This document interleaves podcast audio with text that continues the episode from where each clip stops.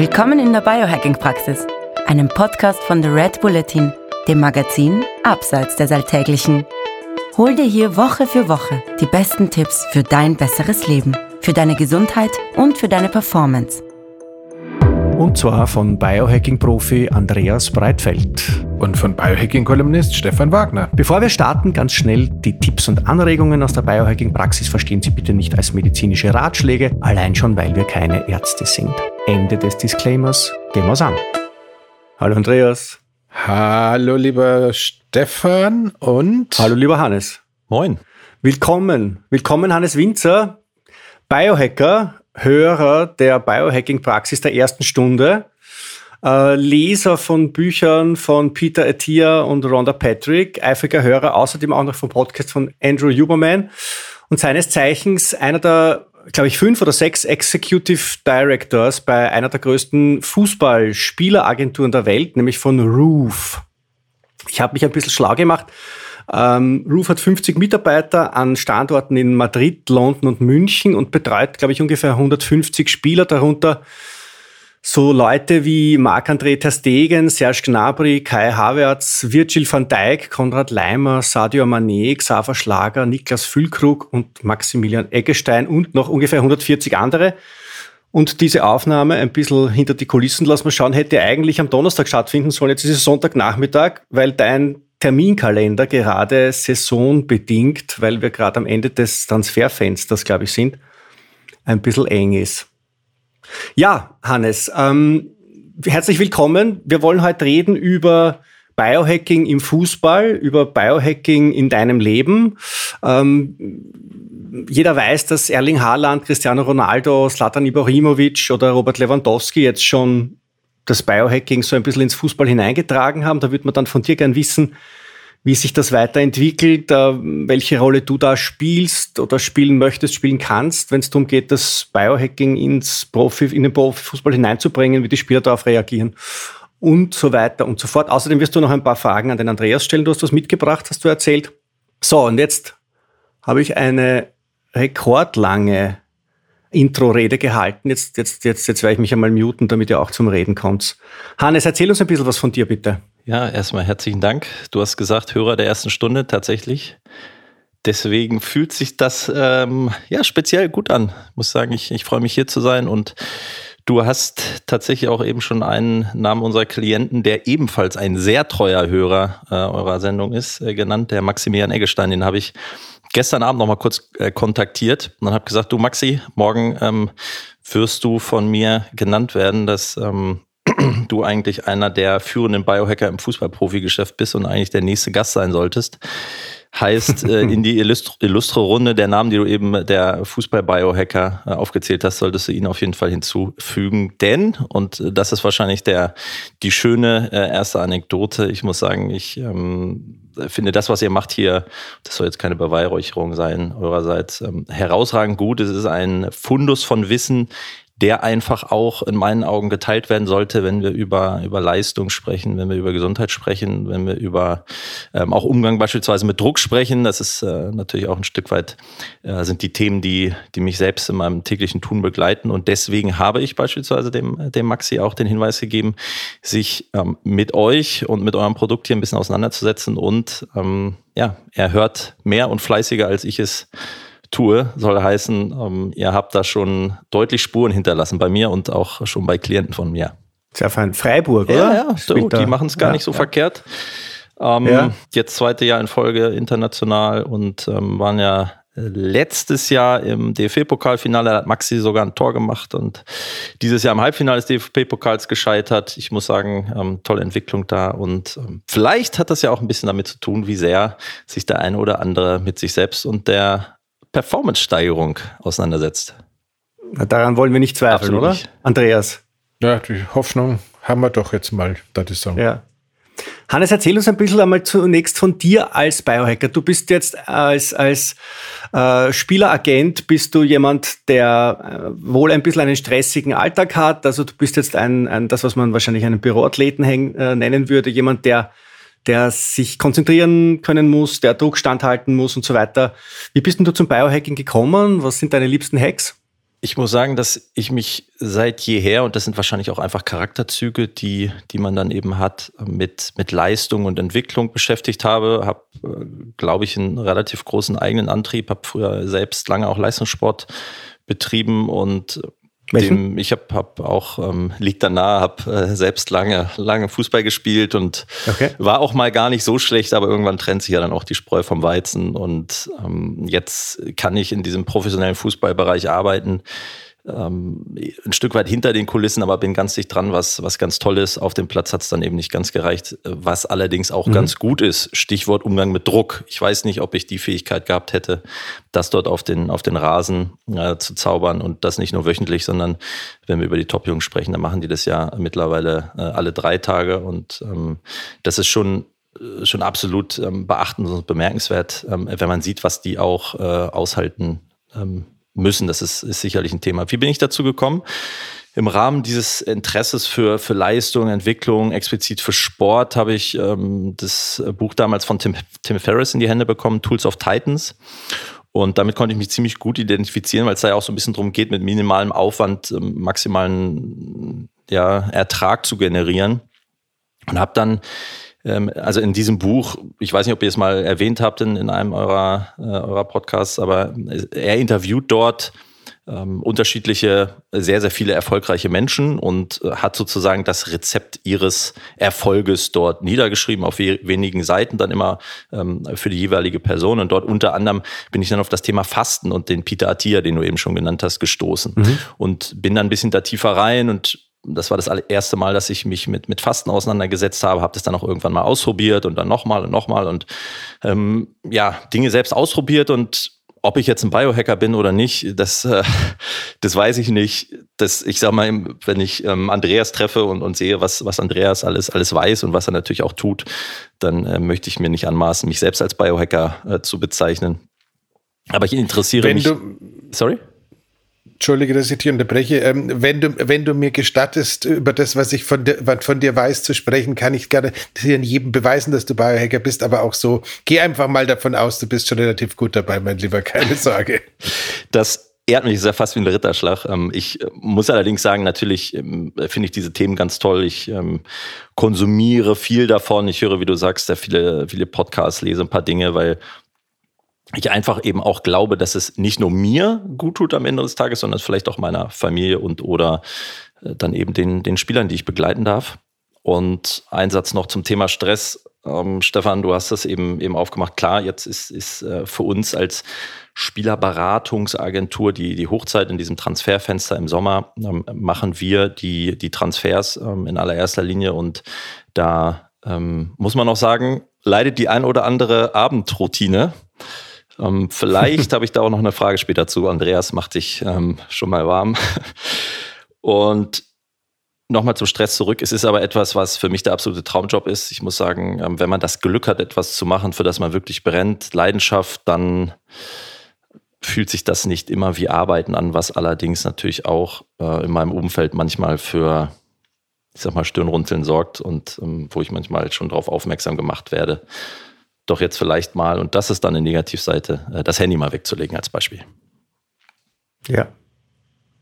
Was machst du alles? Also jetzt nimm uns durch deinen Alltag als Biohacker ein bisschen mit. Wie schaut zum Beispiel deine Morgenroutine aus? Hast du irgendein Fastenregiment? Hast du irgendwelche Ernährungsgeschichten oder Sportsachen, die dir ans Herz gewachsen sind? Ja, also ich bin da wahrscheinlich... so der klassische Einstiegs-Biohacker, der versucht, diese Dinge zu machen, die relativ einfach umzusetzen sind, die nichts kosten oder eben wenig. Also wenn wir am Morgen anfangen, dann gehört das Ölziehen mittlerweile dazu. Meine Frau ist Zahnärztin, da lag es nahe, dass ich mich auch mit der Mundhygiene noch mal ein bisschen beschäftige. Dann sicherlich versuche ich sehr schnell die Tür zum Balkon zu öffnen und morgens Licht zu sehen.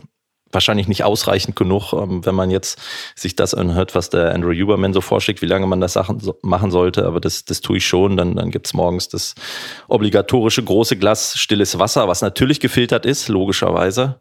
Ein bisschen Apfelessig vielleicht dazu, um den Blutzuckerspiegel im Griff zu behalten über den Tag. Dann warte ich natürlich vorbildlich die 1,5 Stunden, bis ich meinen ersten Espresso trinke. Und ja, dann starte ich eigentlich in den Tag primär am Stehtisch, wenn ich arbeite, versuche nicht so viel zu sitzen. Und dann ist eigentlich der Fokus des Tages, so wie ich es eben mit kleinen Kindern und eben auch der Arbeit hinbekommen kann, liegt eigentlich auf Sport. Also ich versuche, also das Ziel ist schon jeden Tag eine kleine Sporteinheit zu machen, die eigentlich immer ein Mix aus Kraft und Ausdauer ist. Also früher hätte man wahrscheinlich Zirkeltraining gesagt. Und das passt, weil ich die Herzfrequenz dann natürlich ein bisschen nach oben treibe und das funktioniert ganz gut. Und am Ende des Tages sind es wahrscheinlich, anstatt täglich, sind es dann 4-5 Mal die Woche, aber das passt. Und da folge ich wahrscheinlich auch so ein bisschen, also dem Pareto-Prinzip. Also das einfach, ich sag mal, die Konstanz ist wahrscheinlich der Schlüssel, und wenig Aufwand mit maximalem Ertrag ist da wirklich sehr gut. Und natürlich die Klassiker. Ich muss zugeben, ich habe mir in den Keller mit Andreas Lieber Hilfe, habe ich mir eine kleine Eisbox da. Es ist mehr ein Holztrog, oder ich glaube, ihr würdet sagen Zuba, oder? Das würdet ihr Zuba sagen? Ja. In den Keller gestellt, den nutze ich. Und ja, sonst habe ich Blutzuckermessung mal gemacht, ich habe DNA-Tests gemacht, Bluttests, so in Richtung Ernährung, wie gut verstoffwechsel ich, Koffein als Beispiel. Und dann setze ich mich auch so ein bisschen mit elektromagnetischen Feldern auseinander. Man kommt ja nicht umhin, auch wenn man euch verfolgt, dann gibt es ja eine Menge von Dingen, die man lernen kann und vielleicht sogar sollte, wenn man sich dafür interessiert, umso besser. Macht Spaß. Und ich muss allerdings auch sagen, mir tut's immer gut, wenn ich dann mal wieder so eine zusammenfassende Basis-Podcast-Folge von euch höre, weil ich dann ein bisschen wieder daran erinnert werde. Ja, eine der ersten war, glaube ich, von euch, wo ihr auch den, wie heißt der Kaffee nochmal, mit Bulletproof mit Butter und so. Und das habe ich dann wieder, ach ja, kannst du mal wieder machen. Ja, das kenne ich auch. Dieses dass man vor lauter Experimenten, die man dann so ungefähr, macht, auf die einfachen Dinge vergisst, die ja eigentlich aber den größten Hebel haben. Den größten Fokus, und das bleibt unterm Strich stehen, ist, dass ich versuche, viel und guten Sport zu betreiben. Wer den Huberman verfolgt, und der hat, glaube ich, 4 oder 5 Folgen mal mit diesem Dr. Andy Galpin aufgenommen, und das spricht ja auch schon dafür, was glaube ich, sportliche Betätigung einfach für einen Hebel auch für unsere Gesundheit ist. Und auch der Peter Attia hat, glaube ich, irgendwann mal gesagt, ich habe es mir irgendwo notiert, dass er keine stärkere Medizin kennt als das Training, was wir eben absolvieren können. Und dann sind wir eben einfach wieder bei dem Thema Konstanz, Wiederholung und keine Kosten. Also das sind eigentlich so die Dinge, die ich mache. Ob das jetzt ein Biohacker ist oder nicht, überlasse ich nach wie vor euch oder eben Andreas. Ja, das glaube ich geht schon durch, oder Andreas? Kann man schon biohacken. Wie gesagt, ich mache mir da keine Sorgen. Aber wir kennen uns ja jetzt auch schon, keine Ahnung, Hannes, 5 Jahre, würde ich mal sagen, locker, oder? Ja. Was, glaube ich, einer der ersten, als ich das Lab in München aufgemacht hatte, der da irgendwie damals noch so ein bisschen mit letztem Adidas-Stallgeruch, wenn ich mich richtig erinnere, bei mir reingekommen ist und gesagt, KTC, die kenne ich doch. Was machst denn du da? Also insofern, ich darf ja deine Erfolgsgeschichte jetzt auch schon sehr lange so aus einer freundschaftlichen Entfernung betrachten. Also ich glaube, für die Themen Leistung körperlich trotzdem gut beieinander sind und das Ganze basierend auf dem Biohacking-Fundament, glaube ich, stehst du schon sehr, sehr weit vorne dabei. Aber wir können natürlich jetzt die nächsten 90 Minuten uns gegenseitig ein bisschen Diamantenstaub in den allerwertesten blasen. Ich glaube, das wird irgendwann für die Zuhörer und den Zuhörer ein bisschen langweilig. Lass uns mal so ein bisschen... Glaube ich nicht. Nö, okay, ich bin ein großer Fan von Selbstbeweihräucherung. Mach einfach weiter. Ich höre es mir dann ein paar Mal an. Das tut wahrscheinlich gut. Nein, also wir sind alle extrem super. Aber ich glaube, du hast ein paar Fragen mitgebracht, Hannes, oder? Ist schon Zeit dafür. Ja? Gut, dann starten wir doch mal. Dann würde ich einmal sagen, Andreas, wenn du jetzt nicht noch vorab irgendwas sagen möchtest, Andreas. Nein, dann sag mal so, ich müsste natürlich, also für diejenigen, die dieses Buch Projekt 1 von mir, das Biohacking für Sportler, gelesen haben, da taucht ja Hannes und Roof auch irgendwie namentlich bei mir in der Dankesrede auf. Und natürlich muss ich auch immer wieder sagen, dass es ohne die, den freundlichen Fingerzeig, den der liebe Hannes in diesem Riesenladen, der Roof jetzt heutzutage ist, halt immer wieder dann, wenn das Thema Biohacking eine Rolle spielen könnte, bei seinen Kollegen und Mitarbeitern und teilweise auch bei den Spielern hebt. Ich weiß nicht, ob es mit der Biohacking-Bewegung im deutschen Fußball überhaupt so weit wäre, wenn er das nicht tun würde. Ich hatte kürzlich das große Vergnügen, ein Abendessen mit dem Andy Beck zu haben, der vorher am Anfang unserer Ausführungen zu biohackenden Fußballspielern auch noch ganz dringend mit reingehört, lieber Stefan. Der ist ja, glaube ich, auch ein echtes Urgestein, der wirklich jedes Device, das ich irgendwie mal hatte und auch ein paar, die ich nicht hatte, zumindest mal ausprobiert oder besessen hat. Und der hat lustigerweise das fand ich einfach unheimlich schön, jetzt am Ende seiner Profikarriere und irgendwie so mit einem Fuß aus dem Fußballprofi sein raus und mit dem anderen Fuß noch in dem neuen Job, der da wohl irgendwann mal kommen wird, nicht angekommen sein. Gerade so das Leben auf dem Land, als Biohack für sich entdeckt. Und er sagt, für ihn ist eigentlich fast das Beste, barfuß über seinen Acker zu laufen und den Hühnern zuzuschauen in der Früh. Das ist für ihn der stärkste Biohack. Und das fand ich jetzt gerade in dem Umfeld Profisport, in dem Umfeld Sauerstoffkammer, Nanovi, ich weiß gar nicht, was sonst noch alles an Geräten, entweder im eigenen Besitz oder ständig erprobt, fand ich schon sehr spannend, dass man da dann auch irgendwann mal umdreht und sagt, nee, es können auch die ganz einfachen Dinge sein, die das Biohacking so schön und spannend machen.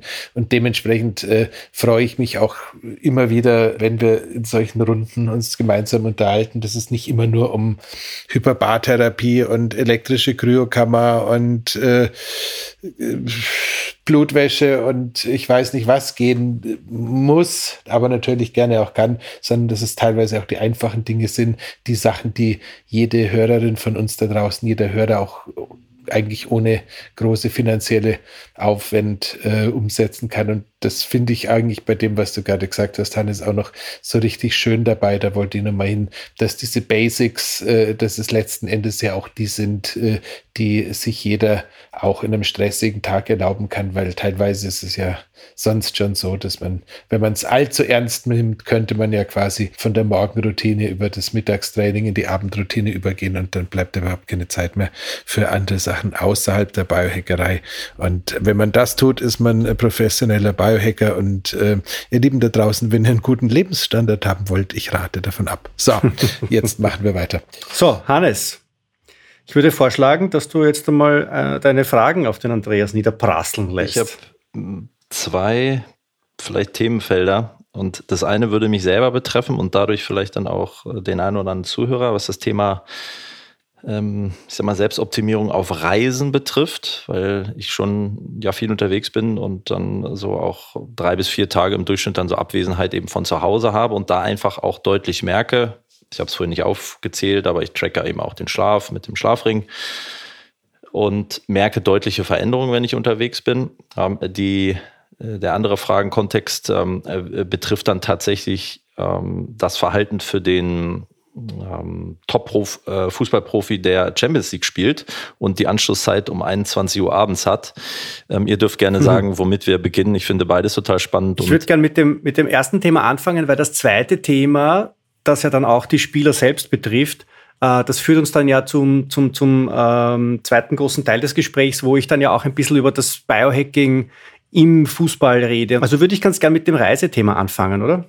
Gerne. Andreas ist immer ganz Ohr. Pass auf. Also, meine Fragen, Plural, geht dahin, dass wir jetzt annehmen, Hannes oder eben der geneigte Zuhörer ist viel unterwegs und sitzt längere Stunden im Auto, im Zug oder eben im Flieger. Vielleicht klammern wir den Flieger erstmal aus, aber Auto und Zug, wo dann nochmal länger gesessen wird. Also ich starte im Norden und fahre häufig auch beruflich dann eben in den Süden der Republik, wo ich teilweise 4 Stunden oder länger auch im Auto sitze. Was tue ich denn, damit ich fit ankomme? Ich habe neulich ein desaströses Erlebnis gehabt, als ich mit einem Kollegen und einem tatsächlich Fitnesstrainer von uns in Nürnberg dann auf mehr oder minder Dreiviertelstrecke mich verabredet habe und fast eigentlich aus dem Auto ins Gym gefallen bin. Und die Aufgabe war, in 20 Minuten, ich sag mal, so viel Wiederholung wie möglich zu machen. Und nach 7 Minuten, muss ich sagen, war ich so mausetot, dass ich kurzzeitig gedacht habe, ich müsste mich übergeben. Kann natürlich damit zusammenhängen, dass ich übertrieben habe. Ich habe aber schon darüber nachgedacht, wie sehr hat das lange Sitzen beispielsweise einen direkten Einfluss gehabt auf das, was ich da versucht habe. Heißt im Umkehrschluss, Andreas, was mache ich, um das nächste Mal fitter aus diesem Workout rauszukommen und mich da tatsächlich nicht mein Inneres nach außen zu kehren? Ja, ist ein lustiges Thema. Das Thema ist mir lustigerweise auch schon im Red Bull APC im Performance Center immer wieder begegnet, weil abgesehen vom Autofahren als Einzelfahrt gibt es auch noch das Busfahren mit der Mannschaft. Und das ist dann, glaube ich, nochmal die Königsdisziplin der Unannehmlichkeit.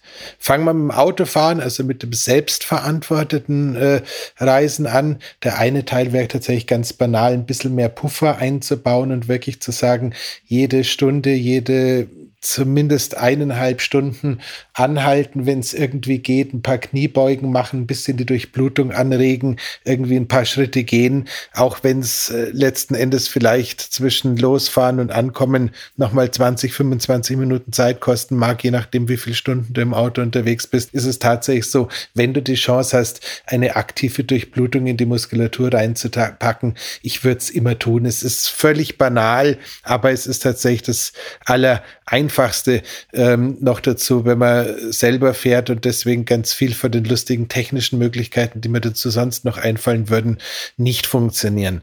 Wenn man jetzt Beifahrer ist oder in einem Mannschaftsbus unterwegs ist und gerade nach einer Belastung noch lange sitzen muss und irgendwie weiß, eigentlich ist das Einzige, was ich jetzt brauche, gute Durchblutung, aber ich sitze irgendwie da abgewinkelt wie der Pharao auf dem Steintrönchen jetzt für die nächsten Stunden fest, ist tatsächlich der Griff zu einem Elektromuskelstimulationsgerät eine sehr, sehr lustige Geschichte.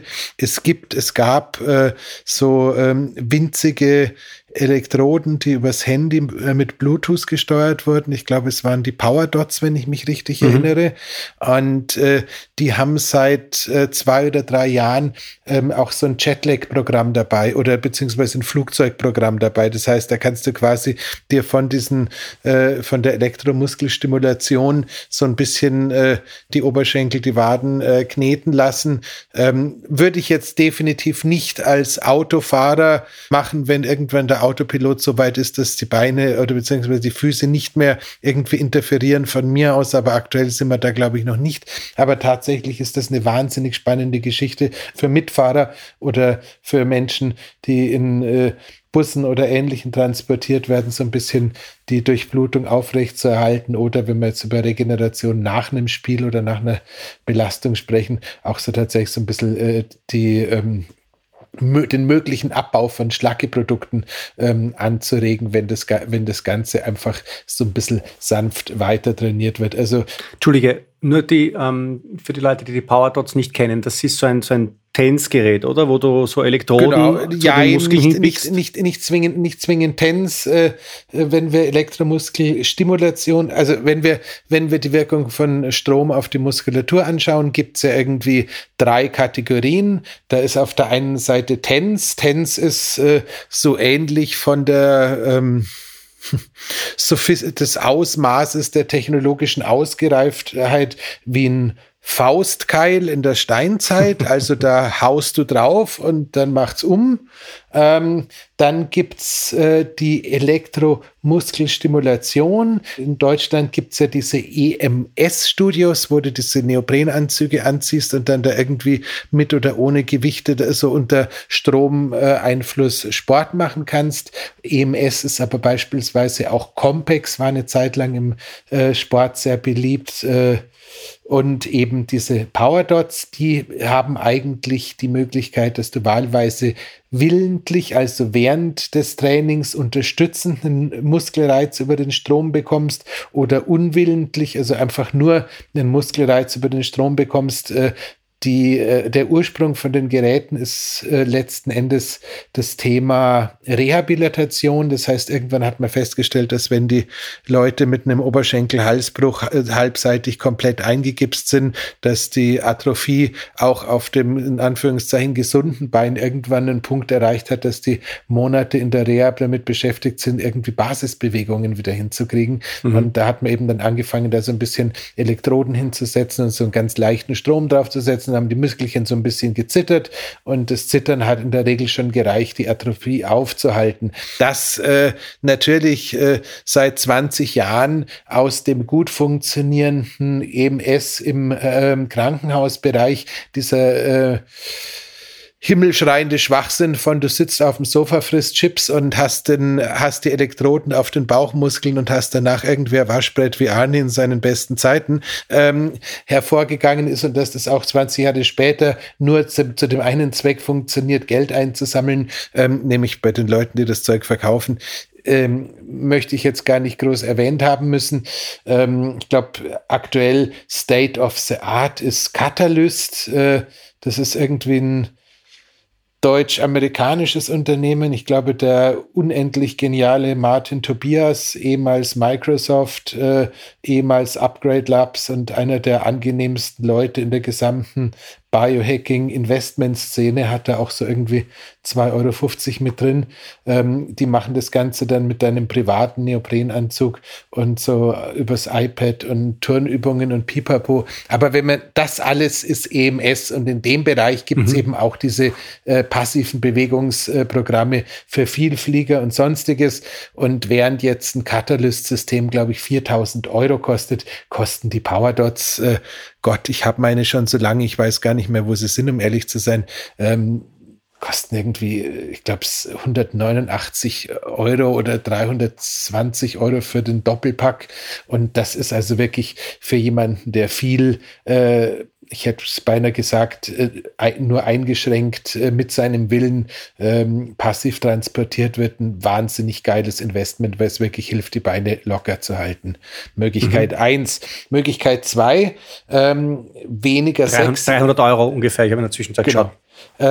Siehst du, es gibt auch Sachen, die in den letzten Jahren nicht teurer geworden sind. Das ist erstaunlich. Möglichkeit 2 wären tatsächlich die berühmt-berüchtigten Kompressionsstrümpfe, lieber Hannes. Auch die wären für diese langen Autofahrten nach wie vor eine super Idee. Kosten sicherlich auch 20 Minuten Zeit, um sie an und wieder auszuziehen. Also kann man auch anhalten und sich zwischenzeitlich bewegen. Aber das ist tatsächlich auch eine Geschichte, wo man sagen muss, unabhängig von Regeneration, einfach um frischer in der Muskulatur im Gewebe zu bleiben, die funktionieren auch völlig uneingeschränkt. Es gab dann im gleichen Zuge, könnte man hinschauen, mal ein Projekt von der Firma Under Armour, damals, glaube ich, von Tom Brady so ein bisschen gebackt. Das war die Recovery-Wear, da haben sie quasi auf so Polyester, Baumwoll, Mischgewebe, Schlafanzüge, infrarot reflektierende Mineralienstrukturen drauf gedruckt. Das heißt, wenn du das Höschen oder das Oberteil anhattest, wurde die Körperwärme tatsächlich zu dir zurückgespielt. Ob das jetzt für die Regeneration funktioniert hat, könnte schon sein. Ob es zum Schlafen funktioniert hat, möchte ich stark bezweifeln, weil ich durfte damals auch mal so einen Prototypen testen und mir ist ja eh schon immer zu warm im Bett und mit dem Zeug kam ich mir vor wie in der Mikrowelle. Aber wenn ich mir jetzt die Wirkung von der Infrarotstrahlung auf die Muskulatur beim Autofahren anschaue, könnte das auch nochmal eine Geschichte sein, die durchaus interessant sein dürfte. Und dieses Thema infrarot-reflektierende Gewebe, da gibt es einen Markenanbieter, Celiant heißen die. Ich habe mit denen nichts zu tun. Ich weiß auch gar nicht, was die jetzt genau machen, aber die tauchen halt immer wieder in Betten, in Kissen, in irgendwelchem Zeug auf. Ich glaube, Blackroll hat jetzt mit denen auch eine Koop. Früher gab es Celiant, Silberfaden, Bettdecken in erster Linie bei Kaffeefahrten, und das ist kein Scherz. Inzwischen gibt es bei Blackroll. Ob das jetzt ähnlich... Nee, lassen wir es. Also jedenfalls, das wär, dieses Thema Infrarot zurückspielen wäre das Dritte, was mir einfällt. Ansonsten könnte man natürlich immer drüber nachdenken, wenn man weiß, dass man es mit so fiesen Tagen zu tun hat, ob man irgendwie die Gefäßgesundheit nochmal irgendwie aktiv vorher steigert. Ich verweise auf die Stickstoffoxid-Folge und verweise auf die Möglichkeit, ein bisschen Citrullin, ein bisschen Arginin oder alles andere zu sich zu nehmen, was quasi die Vaskulisierung und damit die Durchblutung passiv verbessert, ohne dass man was tun muss. Das könnte eine Lösung sein. Je nachdem, mit wem man unterwegs ist. Ich erspare uns jetzt den Hinweis dafür, dass natürlich auch die ganzen PD5-Hämmer, die man sonst verwendet, den gleichen Job erfüllen würden. Ich möchte jetzt nicht, dass der Hannes sich irgendwie eine Viagra reinpfeift, bevor er irgendwie durch Deutschland fährt. Das war jetzt nicht das Ziel der Übung. Würde aber für die frischen Beine auch gut funktionieren. Ich probiere ja viele Dinge selber aus, Andreas. Also es reicht ein Hinweis von dir. Es ist gefährlich. Geh vorsichtig damit um, bitte. Okay. Wissen nicht genau, ob der Ruf in der Branche darunter nicht ein wenig leiden würde. Aber nein, wie gesagt, soweit ich mich an die Reizmechanismen erinnere, braucht es ja unabhängig von dem Zeug immer noch einen Stimulus. Also wenn die Leute damit ins Krafttraining gehen, dann glaube ich, ist man auf der Autobahn auch ziemlich sicher. Egal. Ja, aber ich glaube, der Hannes macht den einen oder anderen geilen Deal. Also pass auf, dass das nicht in die falsche Richtung geht. Stefan, okay. Du bist schlagfertig. Du hast eben schon den Witz mit Roof gemacht, und dem Roof muss sagen, ich bin gespannt, was noch kommt. Ja, ich habe da, gespannt ist eine schöne Formulierung. Ich kau da auch immer auf den Fingernägeln, bis die Folge zu Ende ist. So mit leichter Gänsehaut. Nee, wenn man es nicht schafft, für ein 20-minütiges MRAP-Training sich in Nürnberg mit jemandem zu treffen, ich empfehle tatsächlich immer sowas wie eine Sandkettelbell oder so im Kofferraum zu haben, wenn man das Glück hat, mit dem eigenen Auto unterwegs zu sein, habe ich auch drin. Sandkettelbell hat den Vorteil, wenn einem das Ding auskommt, weil man schon ein bisschen erschöpft ist, macht man deutlich weniger kaputt als bei einer echten. Sand-Kettlebell hat auch den Vorteil, dass man, wenn man bloß die Kettlebell und nicht den Sand durch die Gegend fahren möchte, sich an jedem handelsüblichen Spielplatz ganz schnell mit Spielsand bedienen kann, das Ding kurz befüllen und den Sand danach auch wieder da lassen. Wenn man mit dem Sand wegfährt, macht man sich strafbar. Das ist eine andere Geschichte. Ich möchte also keinen unserer Zuhörer dazu animieren, die städtischen Gemeindespielplätze zu entsanden. Aber das ist zum Beispiel was, und einfach zu sagen, ich mache so viele Kettlebell-Swings mit moderatem Gewicht wie möglich und fahre dann weiter. Alles, was die Durchblutung am Leben hält, sorgt dafür, dass wir nachher nicht diese extremen Tiefs haben. Und last but not least, Elektrolyte, also es darf auch da wieder die kommerziell unsexy hochwertiges Kochsalz in Wasser mit Zitronenspritzer gelöst sein, genauso wie natürlich die unterschiedlichsten leckeren, von Salzmische Dave über was weiß denn ich was. Irgendjemand hat gesagt, es gäbe Element nicht mehr in Europa. Das scheint, wenn dem so stimmt, werde ich die letzten Beutel, die ich noch im Lab habe, wie Kokain bepreisen. Ich glaube mal gelesen zu haben oder gehört zu haben, dass nach 30 oder 40 Minuten beginnt der Körper rapide den Stoffwechsel runterzufahren, wenn man sitzt, oder? Ist das so die Frist? Ja, lass es 50 sein. Also diese 50-10-Regel, egal ob du jetzt Schreibtischtäter bist und dann aufstehen sollst oder Autofahrer bist und dich dann bewegen solltest, bleibt da sowohl was die Konzentration als auch auf den Stoffwechsel angeht, relativ identisch. So, deswegen machen ja auch unsere ganzen klugen Devices jede Stunde mal kurz ein bisschen Lärm und sagen, es wäre eine gute Idee, jetzt aufzustehen. Und teilweise denkst du dir, aber jetzt hast du mich gerade mitten aus der Konzentration genommen, du super Smartwatch. Jetzt denke ich mir, ich meine, im Auto ist das ein Thema, weil da ist das der zur Verfügung stehende Raum überschaubar, aber im Zug oder auch in einem Bus gibt es ja die Möglichkeit, also der Mittelgang zum Beispiel im Bus oder beim Zug überhaupt, hast du die Möglichkeit, da kannst du theoretisch auch sogar, ich weiß nicht, Liegestütz machen. Ja, also muss man auch wieder unterscheiden, ob Bus oder Bus. Also meine ältere Tochter hatte irgendwie die glorreiche Idee, mit dem Flixbus von A nach B zu reisen, und was mir die so erzählt hat, ich glaube, die wäre jetzt nicht auf den Gedanken gekommen, da noch irgendwie Liegestützen auf dem Gang zu machen. Ich glaube, da war das einzige Ziel, die Beine so weit wie möglich vom Gang und dem Boden entfernt zu halten. Aber in so einem Teambus vom FC Bayern oder sowas selbstverständlich. Das glaube ich, die reisen ja nicht mit dem Flixbus. Da dürfte es deutlich eher funktionieren. Und natürlich so die ganzen Geschichten, die wir kennen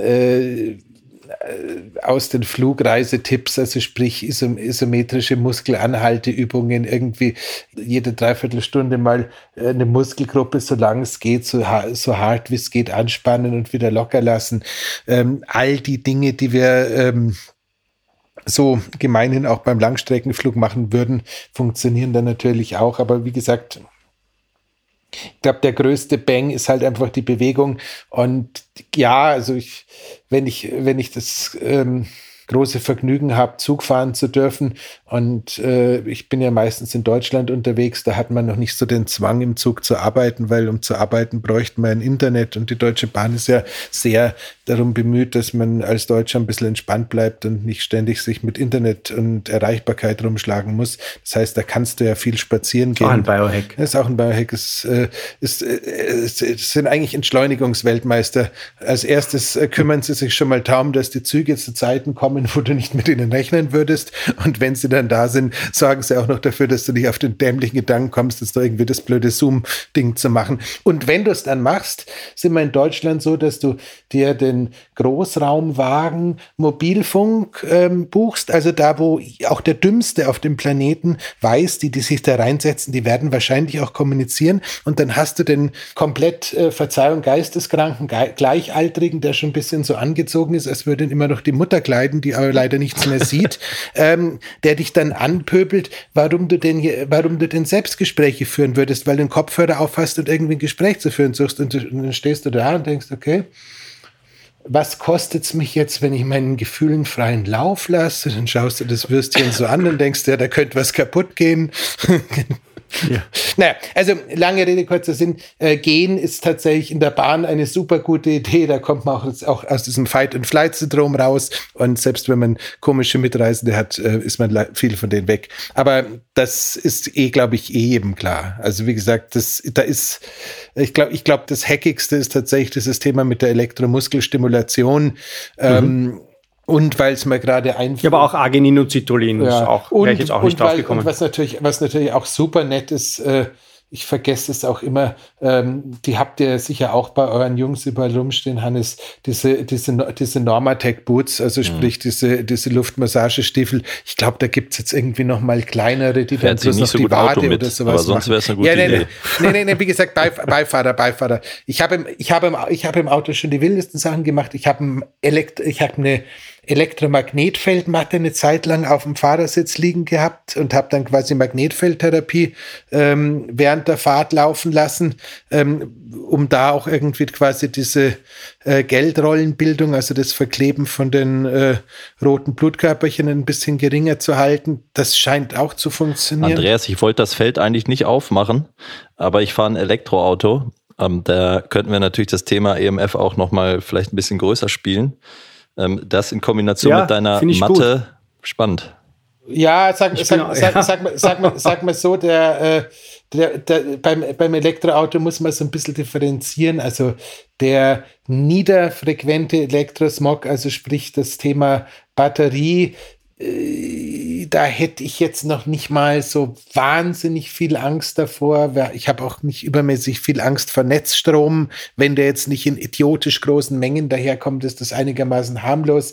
Ich weiß nicht, ich bin früher Rennrad gefahren, als damals von diese Herzfrequenzmessgeräte zum ersten Mal aufgetaucht sind und du bist dann mal mit deiner Pulsuhr irgendwie unter so einem Hochspannungsleitung durchgefahren und hattest dann irgendwie da 560er Werte oder sowas, weil einfach die bare Energie, die da abgestrahlt wurde, so wahnsinnig war, dass die Geräte einfach mal komplett amok laufen sind. Da hat man dann schon eine Vorstellung, dass auch der niederfrequente jetzt sage ich schon wieder Elektrosmog, also dass die niederfrequenten elektromagnetischen Felder schon, wenn sie zu hoch dosiert sind, auch was können.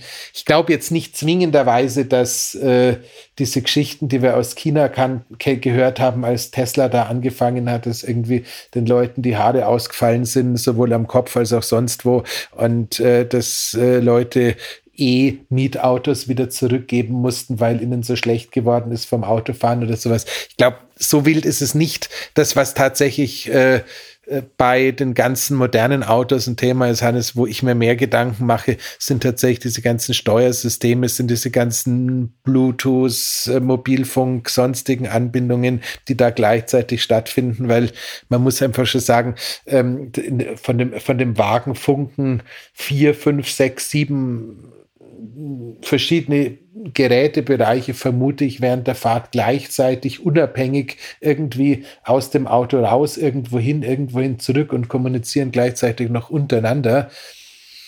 Heißt, ja, du votierst dann für den Kopfhörer am Handy während der 4 Stunden, 5 Stunden? Nee, überhaupt nicht. Die Bluetooth-Verbindung interessiert mich jetzt weniger, aber dass halt dein Elektromotor gleichzeitig auch nochmal mit dem Bordcomputer kommuniziert, dass alles, was da passiert, gleichzeitig kommuniziert. Also ich bin fest davon überzeugt, dass wenn man eine entspannte Fahrt haben möchte, rein organisch gesehen, tatsächlich so alte Autos, an denen noch alles mechanisch ist, die noch einen Anlasser haben, aber wo sonst eigentlich keine digitale Signalübertragung unterwegs ist, deutlich geringere Belastung für unser Nervensystem darstellen. Also Familie Feuerstein. Ja, nein, ich weiß es nicht. Du kennst den nicht, du kennst den auch nicht. Ich habe ja diesen unglaublichen Traktor, also sprich diesen Land Rover Serie 2. Oh ja, ich kenne den. Ah ja, du kennst den, stimmt.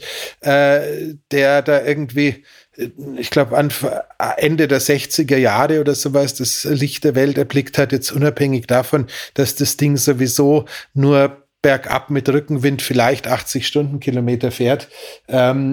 Du schaffst es nicht, den Stress in so einem Fahrzeug aufzubauen, den du in einem modernen Fahrzeug hinbekommst.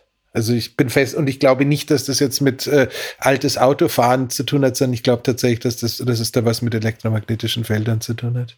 Aber das wäre jetzt ein Argument dafür, dass man, wenn man diese 10 Minuten aus dem Auto ausgestiegen ist, dass man dann vielleicht auch einmal die Schuhe auszieht und eine Wiese sucht oder so, wo nicht gerade irgendein Hund hineingekackt hat, weil das wäre natürlich auch für den Stress wieder. Dann würde ich allerdings nicht an der Autobahnraststätte abfahren, weil da braucht es nicht mal Hunde dazu. Da ist ja. Aber Erden wäre natürlich da jetzt schon ein ziemliches Thema, oder? Erden kann unlängst haben wir es, glaube ich, wieder im Bulletin abgefeiert. Erden ist ja ein Hack, der aufgrund der Tatsache, dass er einfach überhaupt nichts kostet, keine Nebenwirkungen haben kann und die Beweislage doch erdrückend positiv ist, ist ja was, Erden kannst du ja quasi überall immer dazu packen und das wird nie falsch sein. Also ja, bitte dringend. Ja. Also ja. Ja. Was haben wir sonst noch? Den Nanovi beziehungsweise das Energy-Gerät, das ist auch noch echt abgefahren, Hannes. Auch das habe ich eine Zeit lang gemacht. Man kann für geringes Geld so einen Stromwandler kaufen. Da kannst du dann Zigarettenanzünder in Netzstecker umwandeln.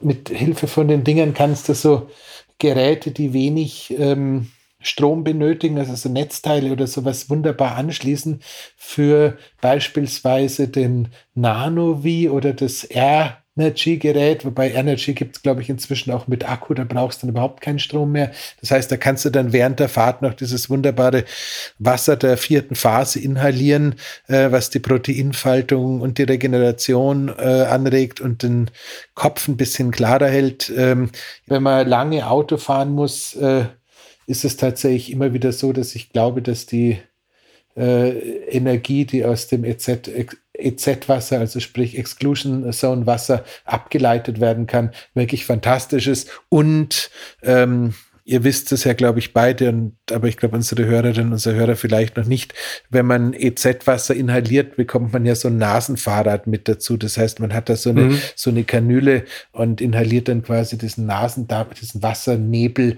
quasi durch die Kanüle. Wenn du das Ding beim Autofahren trägst und irgendwie einen Parkplatz direkt neben der Raststätte haben möchtest, es wird niemals jemand geben, der dich irgendwie blöd anschaut. Im Gegenteil, die machen dir Platz und öffnen dir die Tür. Also insofern aus verschiedensten Gründen tatsächlich noch eine Empfehlung. Aber da reden wir halt, ich habe jetzt, während du erzählt hast, habe ich ein bisschen gegoogelt. Bei Energy und bei Nanovi, da reden wir halt schon über finanzielle Bereiche, wo man schon den einen oder anderen guten Spielervertrag aushandeln muss. Andreas, schau mal her, was ich da dir gerade zeige. Den guten Relaxator. Ja? In meinen entschlossensten Zeiten bin ich ja mit dem Ding auch spazieren gegangen und ich bin auch natürlich Auto gefahren damit.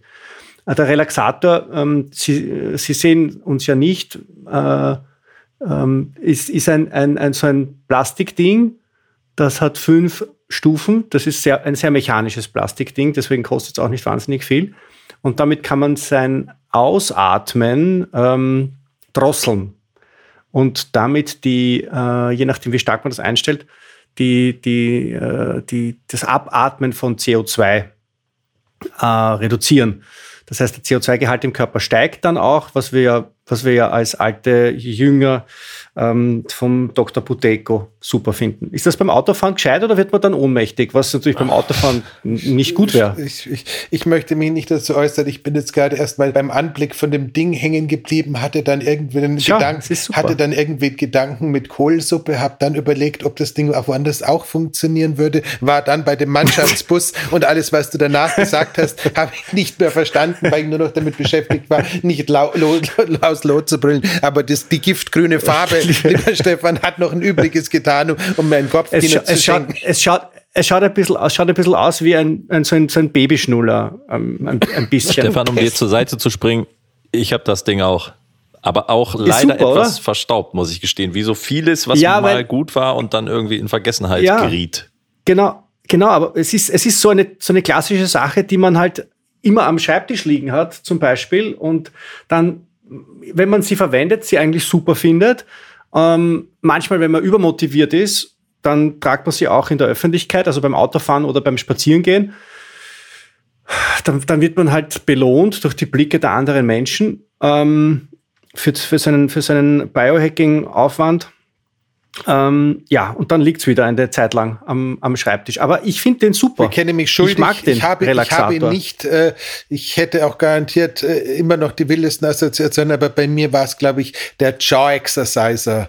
Also sprich, diese großen Gummidinger, auf denen man da rumkauen sollte. Damit das Gesicht fesch wird, oder? Um irgendwie aus meiner Hackfresse nochmal was Vernünftiges rauszuholen. Und? Ja, ich glaube, die haben das gleiche Problem. Es wird halt irgendwann eklig, wenn du ständig auf diesem Gummizeug umeinander beißt oder das ständig da im Maul hast und da umeinander speichelst. Also ich muss sagen, bei diesen ganzen sehr körpernahen Anwendungen, ich finde das dann irgendwann trotz aller Hygiene und trotz des Glases mit der Cookie-Dent-Lösung, wo du das dann immer dazwischen reinwirfst, um so alles, was da so sich gerade an Mitbewohnern entwickelt hat, so einigermaßen loszuwerden, ist nicht so meins. Also zurück zum Reisen. Flugzeug an sich. Flugzeug ist ja das Blödeste, was man machen kann, oder? Auch jetzt gerade im Sinne von Luftqualität, im Sinne von Strahlung und so, oder? Ja, Flugzeug ist in all der Hinsicht wirklich dämlich und es ist halt noch viel schlimmer, weil man normalerweise auch noch Zeitzonen überreist. Also ich meine, also angenommen, du fliegst irgendwo hin und machst Urlaub, dann muss man ja nicht so ein Heckmeck machen, aber wenn du jetzt beispielsweise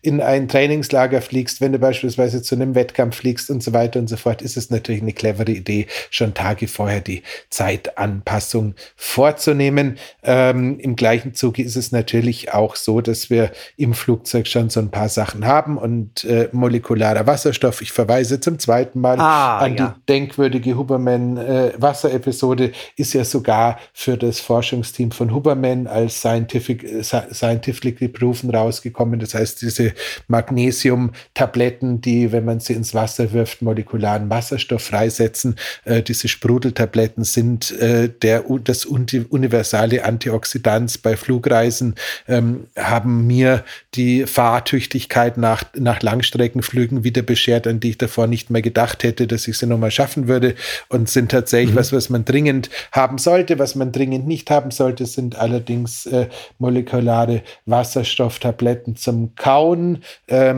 Auch sowas wird teilweise angeboten. Das ist eine schlechte Idee, weil die könnten theoretisch gesehen den Wasserstoff im Magen freisetzen. Und Wasserstoff im Magen ist für eine kleine Geißel 2/3 der Menschen, nämlich für den Heliobacter pylori, das Hauptantriebsmittel. Das heißt, molekularer Wasserstoff sollte bitte schön im Glas sprudeln und dann kurz am Magen vorbei den Weg nach unten finden und dabei reserviert werden. Dann ist alles gut. Der andere könnte eher unglücklicherweise sein. Ist aber tatsächlich ein Universal-Biohack. Und nein, ich glaube, die liebe Anna Neubert, die ja auch schon mal als Model bei einer Red Bull Innovator Biohacking-Geschichte mitgearbeitet hat, eine der ersten, Biohackerinnen in Deutschland, die ich sozusagen mit ausbilden oder mit prägen durfte, wenn man das so sagen darf. Die reist ja, wenn sie dann nach Costa Rica fliegt, immer mit ihrem Wasserstoffsprudelgerät und hat es dann auch im Flugzeug mit dabei. Ich bin auf Flugreisen wirklich ein Fan von den Tabletten, weil das zusätzliche Magnesium und die Tatsache, dass sie einfach mit minimalstem Aufwand überall ständig zubereitet werden können, wirklich eine super Geschichte sind. Also die würde ich auch für jeden Profisportler dringend empfehlen, Hannes. Also das auch ist, wenn du keine Zeitzone überfliegst.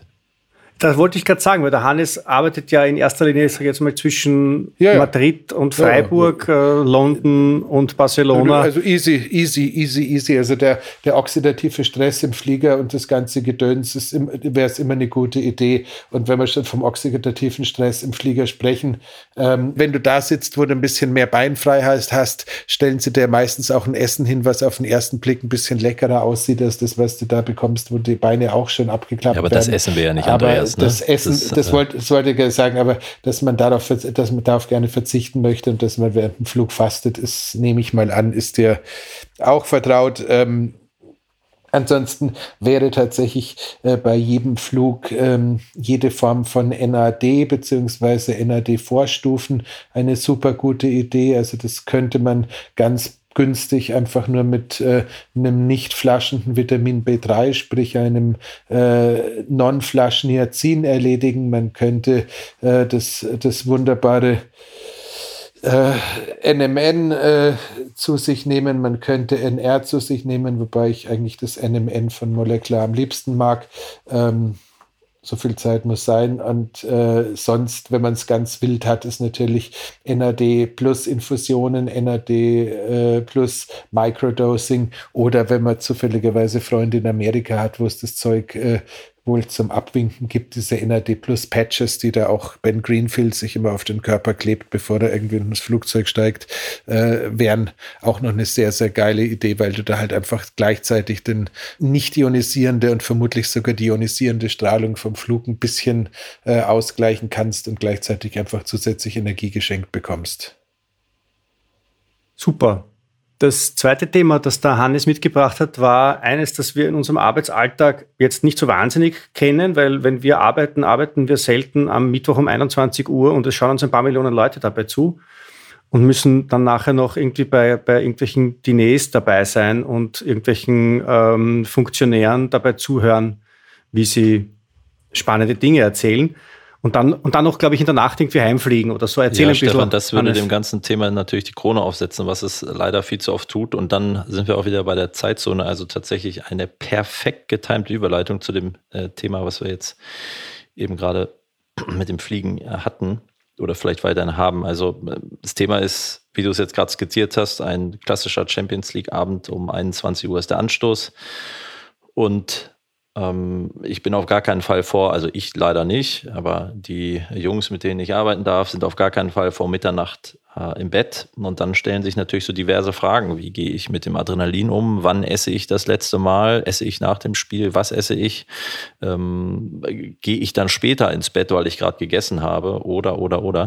Und da gibt es, glaube ich, sehr, sehr viel Potenzial im Fußballbereich, um solche Dinge zu optimieren. Denn der Blick ist ja nicht nur dann zurück auf das Spiel, was gerade fertig geworden ist oder eben stattgefunden hat, sondern ja auch der am Samstag wird er wieder gespielt. Genau, richtig. Der Ausblick ist ja, dass ich nur ein kurzes Regenerationszeitfenster habe und 3 Tage später eben wieder Leistung bringen muss. Andreas, wie ist denn da der Stand, Hannes? Bevor der Andreas da jetzt erzählt, was man machen kann, sag mir, wie wird denn derzeit damit umgegangen im Spitzenfußball? Weil man denkt sich, das ist alles schon so hochprofessionell und 30 Leute sind allein dafür zuständig, zu schauen, ob gerade jemand den anderen am Leiberl gezupft hat. Da muss man sich doch eigentlich erwarten, dass die Spieler auch rund um die Matches in regenerativer Hinsicht, in ernährungstechnischer Hinsicht schon alles so ausgereizt wird, dass wir da gar nichts dazu beitragen könnten. Oder? Ich muss mich da ein bisschen... Oder bringe ich dich da jetzt gerade in eine blöde Situation, wenn ich so nachfrage? Das tust du nicht, nein. Ich kann mir ja auch auf die Zunge beißen.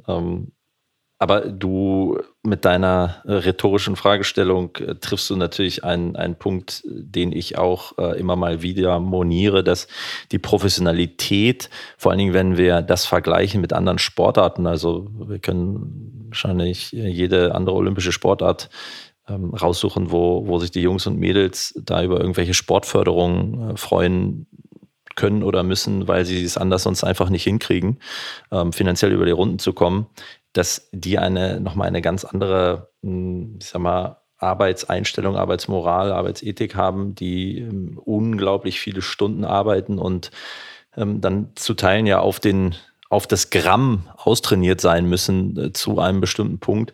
Das ist im Fußball so nur bei ganz wenigen, auch Einzelsportlern gegeben. Und aber auch das System Verein, finde ich, hat an vielen Stellen, oder auch das System Verband hat an vielen Stellen Optimierungsbedarf zu teilen. Und wenn wir jetzt bei unserem Beispiel bleiben, dann ist da natürlich die Frage, wer entscheidet, dass dann die Jungs nach Mitternacht noch irgendwie zurück in die Heimatstadt fliegen, 2-3 Stunden, und dann irgendwann um 4, halb 5 zu Hause die Tür aufschließen. Und wie geht's dann auch weiter? Wann müssen die wieder im Trainingszentrum sein? Was wird dann dort gemacht? Was passiert in der Zwischenzeit eigentlich? Also, und das ist ja auch dann ein Thema, was den Jungs vielleicht mit an die Hand gegeben wird, aber wirklich in Anführungsstrichen Kontrolle gibt es da ja nicht, sondern, und wir sprechen über junge Menschen, die sind Anfang, Mitte 20 zu teilen. Und wenn wir darüber nachdenken, wie wir 3, von Andreas will ich es lieber nicht wissen, aber wie wir so Anfang 20 unterwegs waren, da haben wir uns vielleicht auch keine Gedanken gemacht, als wir um 4 oder 5 nach Hause gekommen sind in der Nacht, wie wir jetzt am besten regenerieren von dem, was wir vorher getan haben. Und ja. Da muss man auch, weil es werden ja schon schwere mediale Schwerter auch geschwungen, das muss man ja leider so sagen, und das sind alles, klar verdienen die Kerle viel Geld, aber es sind nach wie vor Menschen, das Überraschung, ne? Aber das möchte ich da tatsächlich mal unterstreichen, das macht ja alles was mit denen, nicht nur der mediale Druck, sondern natürlich auch der Druck, den sie da eben auf dem Platz haben, und wenn sie dann, ich sag mal, die Tür zumachen und mal nicht kontrolliert werden, dann haben sie vielleicht auch keinen Bock, sich jetzt mit irgendwelchen Optimierungsstrategien auseinanderzusetzen. So, um deine Frage zu beantworten, Stefan, du legst den Finger da schon richtig in die Wunde. Aber Ausnahmen bestätigen natürlich die Regel, und es gibt herausragende Experten, herausragende Vereine, die in diesen Bereichen sehr, sehr gut sind, und es gibt mittlerweile auch viele Vereine, die, wenn sie spät irgendwo auswärts spielen, dann auch dort übernachten und nicht mehr zurückfliegen, sodass dann der Fokus da auf die Regeneration direkt nach Spielende gelegt wird. Nichtsdestotrotz glaube ich, dass es da noch so viele Stellschrauben gibt, und die größte Herausforderung ist natürlich das Konstrukt Mannschaft, wo viele dann am Endeffekt Individuen zusammensitzen, so zu bauen, dass der Einzelne, der sich ja total unterscheidet von seinem Nebenmann, perfekt abgeholt wird. Und deswegen glaube ich eben auch, dass beispielsweise der Ansatz, den wir jetzt bei Roof fahren oder eben ich auch persönlich, dass der eine ganz große Berechtigung hat, weil die Manpower haben diese Vereine nicht, das haben die Verbände nicht, sie können es nicht so abbilden. Und wenn diese absoluten Top-Sportler, diese Top-Athleten da immer auch nochmal die richtigen Impulse bekommen, wie sie beispielsweise auch Regenerationsphasen in diesen sehr schwierigen Phasen eben anzugehen haben, dann glaube ich, ist das sehr, sehr hilfreich, und wir nehmen da keinem was weg, weil wir eigentlich alle das gleiche Ziel haben, dass die Jungs gut und lange Fußball spielen können. Da gibt es schon Spieler, die tatsächlich, wenn sie jetzt habe ich den Maxi Eggestein natürlich bei mir im Kopf, der spielt international, der hat also diese Mittwoch-Samstag-Geschichte und da spielt er dann Mittwoch am Abend. Ist das, also kannst du als einzelner Spieler, der die Verantwortung für seine eigene Leistungsfähigkeit ein Stück weit selbst in die Hand nimmt, kannst du da was tun? Also kannst du jetzt dann sagen, na bitte lasst mich jetzt in Ruhe nach dem Spiel, weil ich möchte jetzt gerne, ich weiß nicht, ins Eisbad gehen oder ich möchte mir mein Wasserstoffwasser reinpfeifen oder was auch immer der Andreas dann halt sagen wird, was ja, die Möglichkeiten hat er natürlich. Also er kann nach dem Spiel seine Regenerationsdinge tun, die er möchte. Das würde ihm jetzt da wahrscheinlich keiner wegnehmen oder nicht ermöglichen. Nichtsdestotrotz ist es schon wichtig, dass er wahrscheinlich mal die Chefathletiktrainer oder vielleicht auch die Mediziner, die dabei sind, kurz einweiht, wenn er da jetzt irgendwie ganz große Neuerungen an sich und seinem Körper ausprobiert. Kleiner Hinweis, leider spielt Maxi donnerstags sogar, weil Mittwochs Champions League ist, deswegen mit einem Augenzwinkern. Was es allerdings fürs Wochenende nicht einfacher macht, sondern ganz im Gegenteil. Ja. Das macht es teilweise noch schwieriger. Und es ist aber so, und da sind wir wieder bei dem System Mannschaft, eine größere Gruppe, wo man vielleicht auch nicht komplett ausbrechen will und immer der Sonderling sein will. Das ist nicht ganz so einfach. Und wenn du dann eben das Dinner am Abend hast, wo dann noch die Regen geschwungen werden, dann sitzt du da zwischen, ich saß nie an den Tischen, aber konnte es schon sehen, an irgendwelchen Club-Sandwiches. Ja, und du hast natürlich einen Bärenhunger. Dann kannst du dir wahrscheinlich noch so viel vor den Nanovi gesetzt haben oder in die Eistonne. Dann haust du dir den Sandwich auch rein und es gäbe vielleicht bessere Dinge. Aber dann müsstest du natürlich deine Tupperdose dabei haben, alles vorbereitet haben. Ich will nicht ausschließen, dass es der eine oder andere vielleicht macht. Aber das ist schon eine Riesenherausforderung, das umzusetzen. Ja.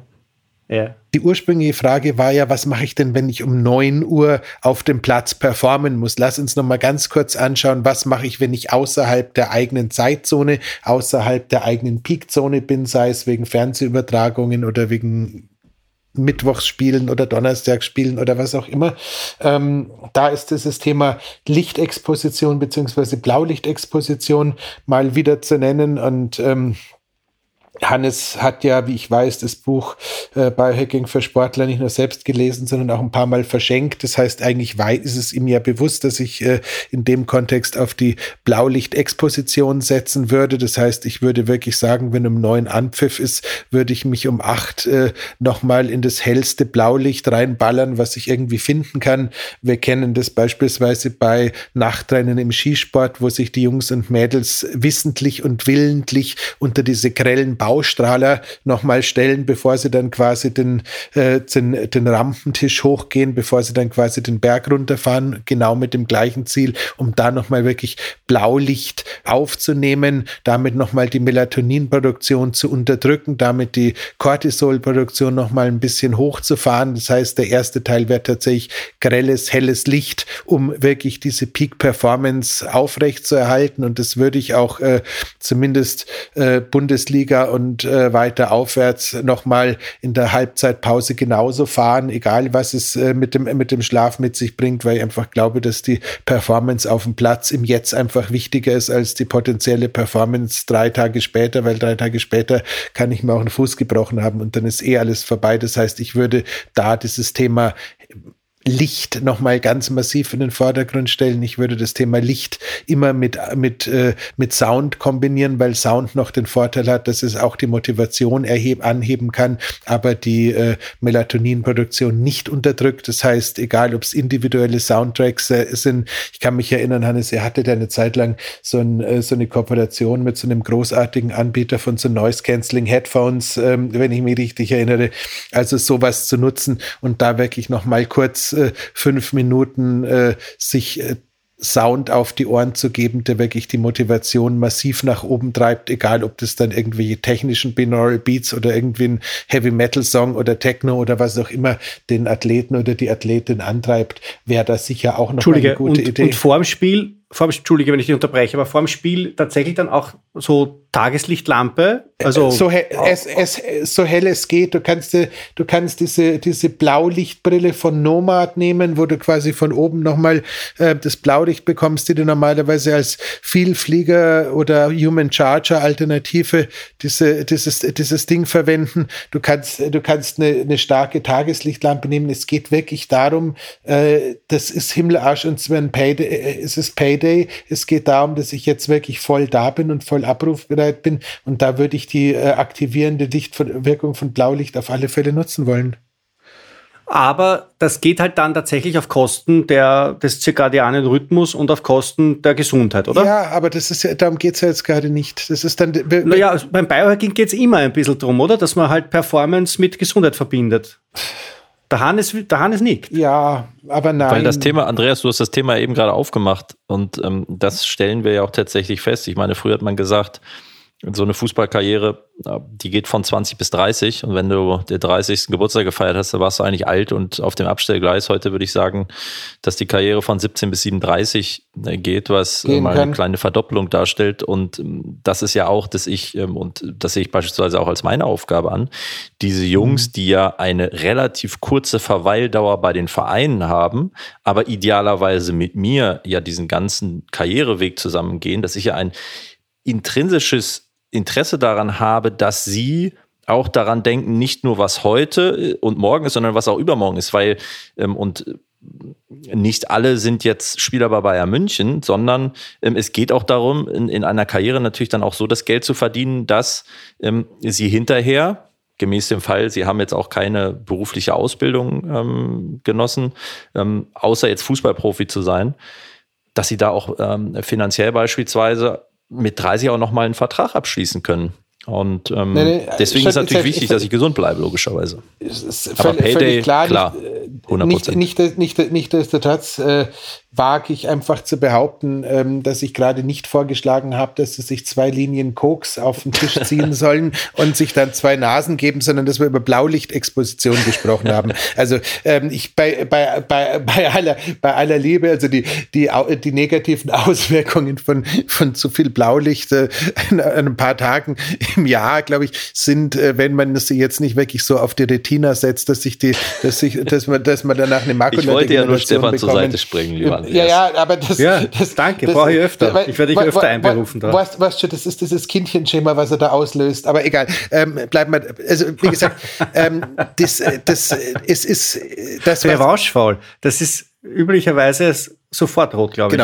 Genau. Das, was ich damit eigentlich gemeint habe, ist, wenn ich jetzt einfach weiß, ich knall mir da jetzt gerade 2 Faktoren, 3 Faktoren in die Physiologie rein, die tatsächlich jetzt nicht dazu geeignet sind, meine Erholung nach der Belastung anzugehen, könnte man jetzt schauen. Ich bin ehrlich gesagt mit Melatonin auf der Kölner Liste nicht vertraut, aber ich hätte jetzt kein Problem, an solchen Tagen irgendwie so spätestens nach der Vorspeise von diesem Mannschaftsdiner den Jungs ein Kölner Liste zertifiziertes Melatoninprodukt auf den Teller zu legen und zu sagen, ich möchte zwar eigentlich bei jungen Männern nicht eine dauerhafte Gabe von Melatonin haben, weil ich glaube, die brauchen ihre Sexualhormone noch auf verschiedenster Ebene ziemlich dringend, aber ich hätte jetzt kein Problem damit zu sagen, wenn man statistisch im Jahr, Gott, man merkt, wie wenig ich von dem Sport verstehe. Wie viele Spieltage Bundesliga? 34. 34 und Champions League sind dann nochmal... Ja, die Deutschen Oh, jetzt möchte ich nichts Falsches sagen. Also drei Vorrunde bis vier, ja. Zumindest. Okay. Gut, ne, das ist, die Vorrunde ist, glaube ich, 3 hin, 3 rück, oder? Richtig. Ja. DFB-Pokal kannst du natürlich auch noch spielen. Also dann wären es 60 potenzielle Anlässe im Jahr von diesen 60. Ja, du hast 60, vielleicht dann noch Nationalmannschaft, das darfst du auch nicht vergessen. Also, aber wie viel findet davon am Abend statt? Ja, aber das geht um die Spiele, die am Abend stattfinden. Also Bundesliga ist ja meistens oder häufig richtig, nachmittags. Richtig. Also ich glaube tatsächlich, wenn ich da auf 30 Tage im Jahr komme, wo ich mäßig dosiertes Melatonin ins Abendessen reinlege, hätte ich jetzt kein großes Problem. Dann sind die vielleicht, wenn man sie nach dem Essen noch nach einem guten Kommentar fragt, ein bisschen maulvoll und gähnen eher. Ja. Aber das wäre jetzt zum Beispiel eine Geschichte, wo ich sagen würde, wenn es mit WADA und Liste konform ist, könnte man in die Richtung auf alle Fälle gehen, um einfach zu sagen, okay, ich fahre mich künstlich hoch, um einfach das zu machen, wofür ich Geld bekomme, und danach fahre ich mich künstlich wieder runter, um das andere zu machen, was ich Geld bekomme, weil Non-Sleep Depressed Meditationen oder progressive Muskelentspannung nach Jakobsen über 20 Minuten kannst du vielleicht bei so einem Abendessen auch heimlich zu machen versuchen, aber wird nicht so gut klappen, und selbst irgendwie zu sagen, ich mache jetzt da irgendwie ein bisschen schon mal Atemübungen, vielleicht, klar wäre es sklavisch dringend notwendig, direkt nach dem Spiel die formschöne Blue-Blocker-Brille aufzusetzen. Das wollte ich einbringen. Aber wie gesagt, das ist ja dann eher die homöopathische Anwendung. Da würde ich tatsächlich einfach sagen, ich nehme mir da wirklich diese Kombination, die auch nach einem Wettkampf sowieso so geil ist. Weil Melatonin ist ja eigentlich auch das stärkste Antioxidant, was wir haben. Also das Aber zu der roten Brille wollte ich noch sagen, ich meine, da gibt es ja auch diese ganz tiefen Tönungen. Und ich habe eine, die sehr stark getönt ist, und da bin ich innerhalb von 20 Minuten streichelweich. Also das ist wirklich, das glaube ich, mag mir das jetzt nicht vorstellen, dass der ganze FC Bayern da sitzt mit dunkelroten Brillen und die dann den Kopf in der Suppe versenken. Aber es würde zumindest farblich passen, ne? Ja, ich weiß nicht, der HSV hat blaues Clubfarben, also das wäre dann blöd, wenn die seine blaue Brille auf hätten.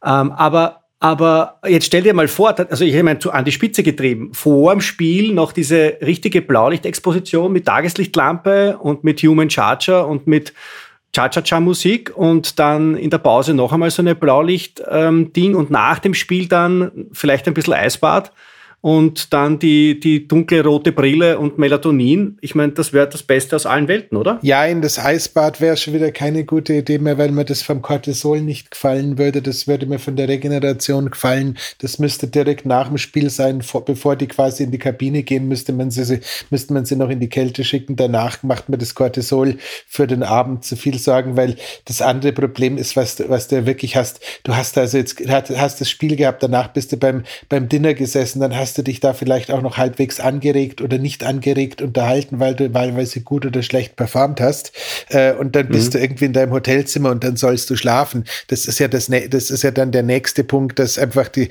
Jungs, also zumindest die ich so erleben durfte, die sind ja sowieso alle beinannt wie hochgezüchtete Rennpferde, was ihr Nervensystem angeht. Das sind ja jetzt keine tiefen, entspannten Steinsitzer, sondern eher so schon, Araberpferde, würde man sagen. Und dementsprechend kann ich mir vorstellen, dass für die einfach diese Kunst dann da überhaupt runterzukommen. Also da würde ich keine Kälte mehr haben wollen. Also deswegen, wie gesagt, auch diese für mich atypische Melatonin-Überlegung.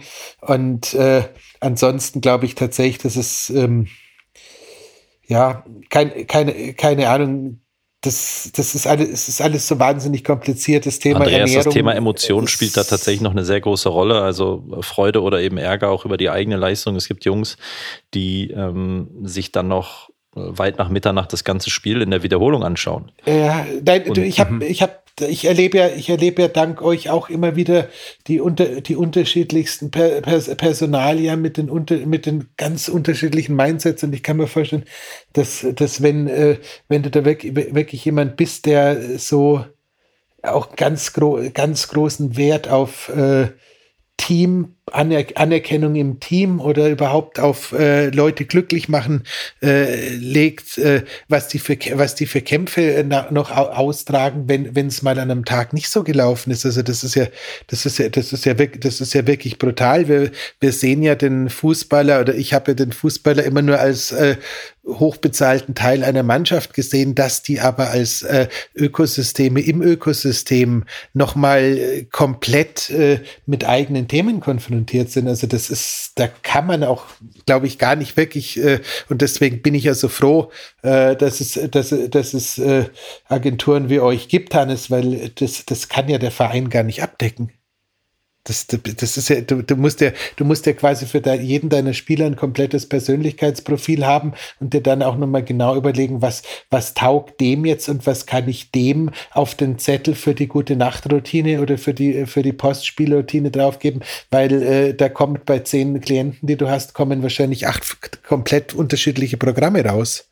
Und ich bin da jetzt nicht tief drin. Was wir tatsächlich haben bei uns in der Agentur ist, wir haben mit Open Up, das ist ein, ja, mittlerweile ist es kein Startup mehr, aber es ist ein Unternehmen aus den Niederlanden, die mentale Gesundheit explizit für Unternehmen anbieten.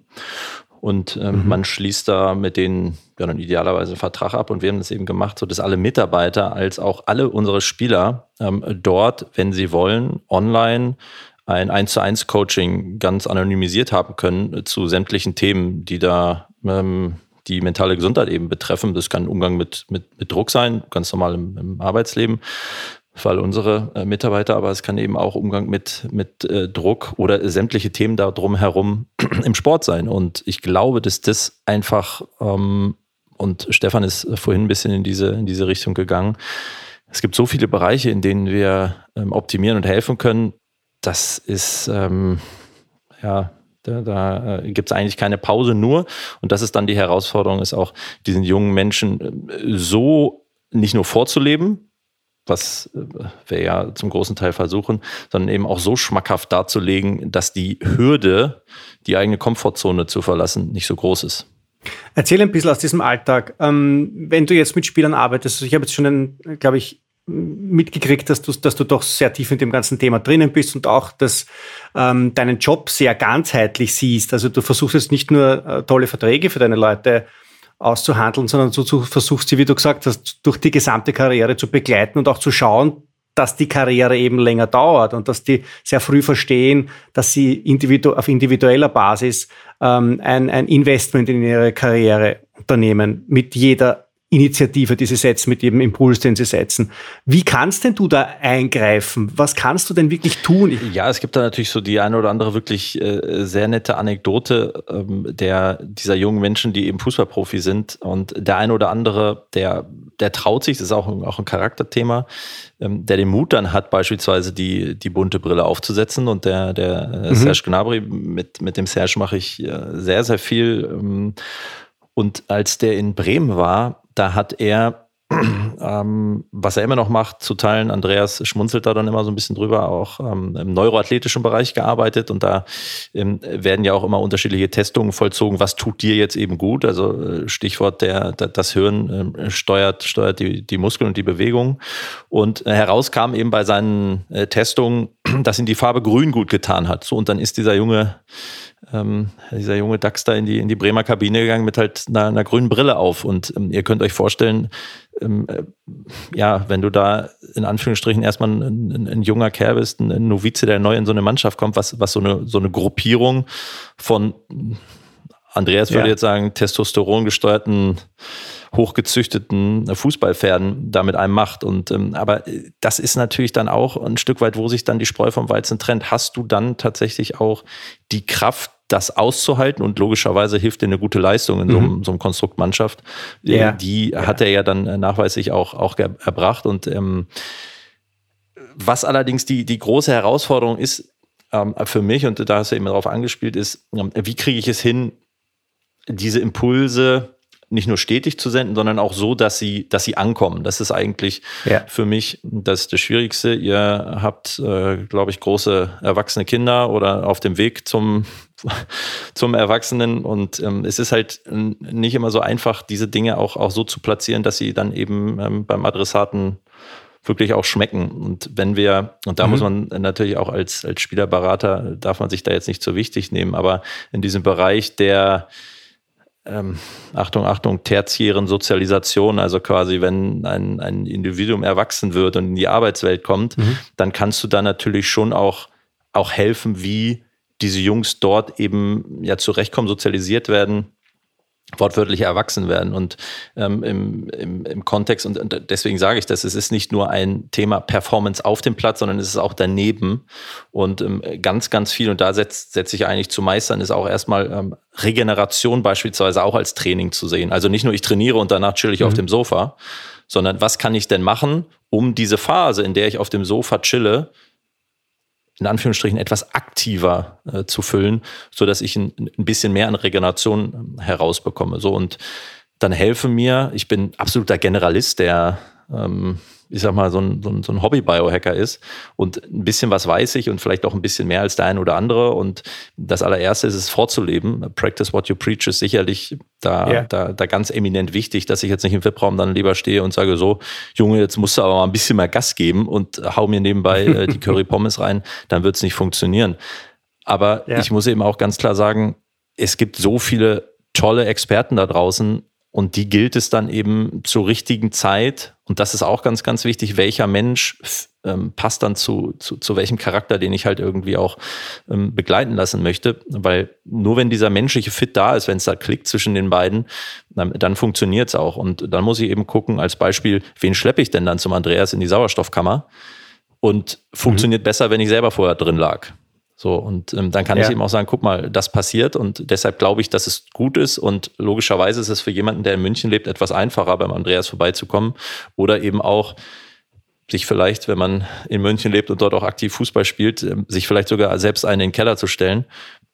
Und so versuche ich einfach mit einem dann sehr, sehr guten Netzwerk, was Trainer betrifft, was Therapeuten betrifft, was auch Mediziner betrifft logischerweise, diese Jungs in unterschiedlichen Bereichen so zu unterstützen, dass sie, wenn sie wollen, und da muss man auch einen dicken Strich drunter machen, dass sie in diesem Bereich der Marginal Gains wirklich idealerweise, wenn sie dann, wie ich gesagt habe, irgendwann 37 sind und zurückgucken auf ihre hoffentlich erfolgreiche Karriere, sagen, ich habe wirklich alles versucht. Also ich glaube, es tut weniger mehr weh, als zu sagen, ich habe irgendwo nicht das gemacht, was ich hätte tun können, dann sind wir wieder bei der viel zitierten besten Version meiner selbst, eben dort zu enden, Und Hannes, wenn wir jetzt, schauen wir jetzt einmal 10, 15 Jahre zurück und schauen wir 10, 15 Jahre nach vor. Also vor, sage ich jetzt einmal 10, 15 Jahren, war es dann schon noch so, dass es vereinzelt Spieler gegeben hat, die sich halt in der Pause noch eine Zigarette angezündet haben oder so. Ja?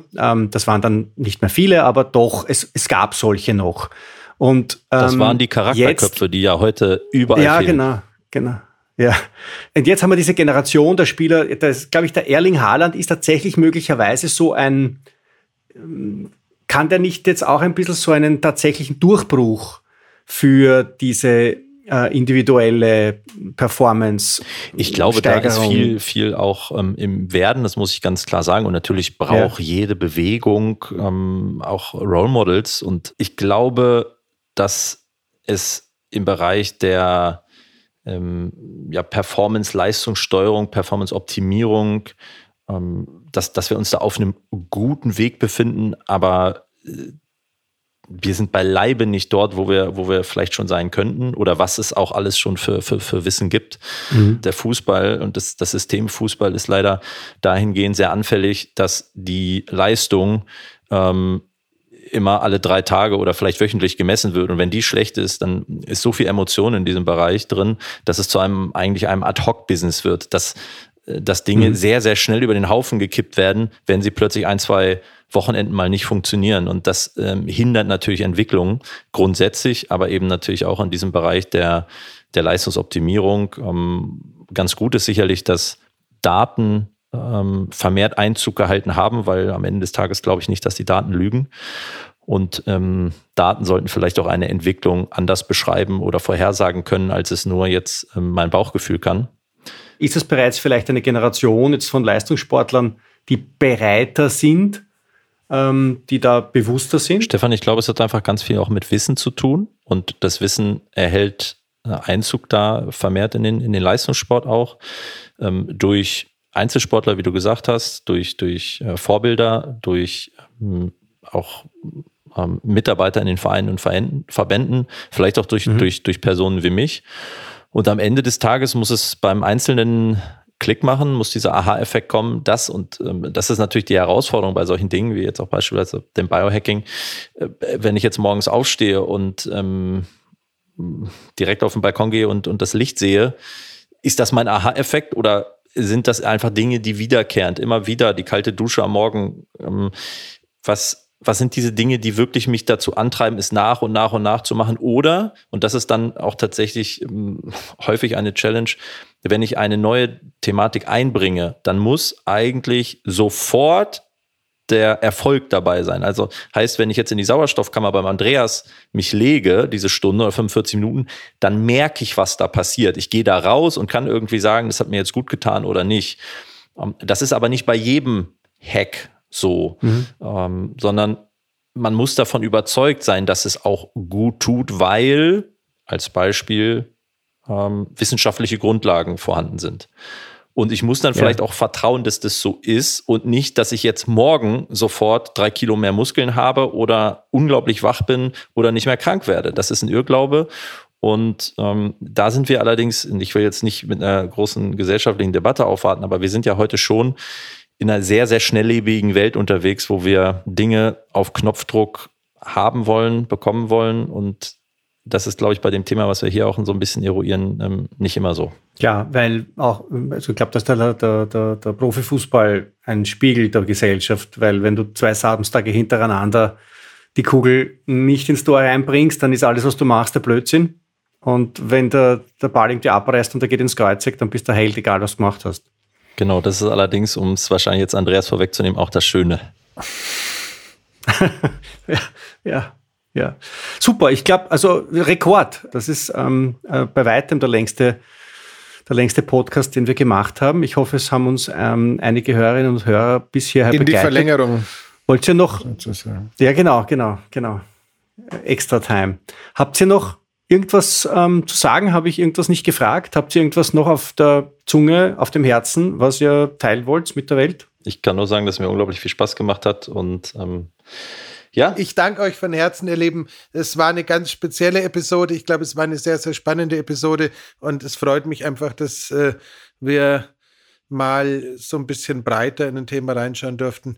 Ich hoffe, euch da draußen hat es auch Spaß gemacht. Bis nächste Woche, ihr Lieben. Bye, bye. Dankeschön. Hannes, schöne Grüße an den Maxi, ja? Richtig. Er soll uns gewogen bleiben. Das wird er tun. Die Grüße kann ich auf jeden Fall auch schon mal ausrichten. Ich gehe davon aus, ihr werdet euch kennenlernen. Dankeschön. Das war die Biohacking-Praxis, der Health Performance Lifestyle Podcast von The Red Bulletin. Mehr davon findest du überall, wo es Podcasts gibt, auf www.redbulletin.com und natürlich in unserem Magazin. Stefan Wagner schreibt im Magazin Carpe Diem eine Kolumne über Fort- und Rückschritte im Leben eines Biohackers. Andreas Breitfeld ist der Red Bulletin-Experte für Biohacking. In München betreibt er das europaweit einzigartige Biohacking Lab. Mehr Infos dazu findest du auf www.breitfeld-biohacking.com. Hat dir unser Podcast gefallen? Dann freuen wir uns über deine Bewertung. Und noch mehr, wenn du uns weiterempfiehlst.